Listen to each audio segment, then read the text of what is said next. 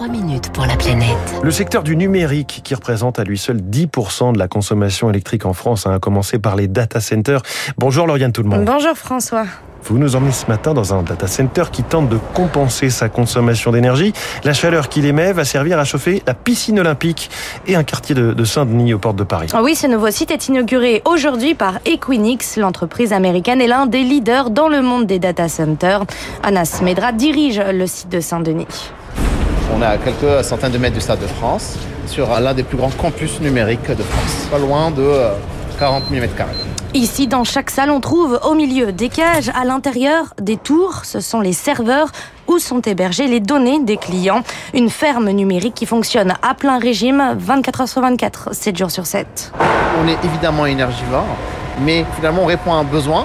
C'est lorsque vous utilisez votre PC, lorsque vous utilisez votre téléphone, que finalement vous faites tourner ces serveurs-là. Des technologies qui chauffent et qu'il faut refroidir. David Lucier, le directeur des programmes d'Equinix France le besoin en refroidissement des data centres représente approximativement 60 à 65 de la consommation totale d'un site. Un procédé qui produit de la chaleur, de l'air chaud qui finit par être relâché à l'extérieur du data center.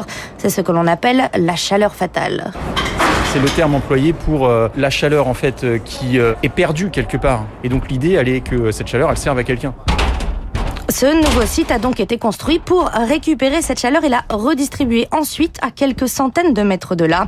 Elle va chauffer le centre aquatique de Saint-Denis qui se construit pour les JO 2024, mais aussi un tout nouveau quartier qui lui sortira de terre en 2026.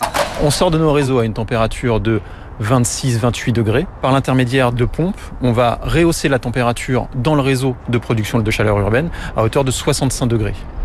Donc ce qui veut dire qu'effectivement, sur les 200 000 mètres carrés de la zone, piscine olympique comprise, plus tout ce qui va être commerce, industrie et logement, on va être en mesure effectivement de pouvoir fournir cette énergie renouvelable en France, quelques data centers chauffent également des petites structures, mais un projet de cette ampleur-là, c'est une première pour le maire adjoint de Saint-Denis, Laurent Monet, qui est également président du SMIREC, le réseau de chauffage urbain local. Le projet, là, il est évalué entre 4,5 millions et 6 millions.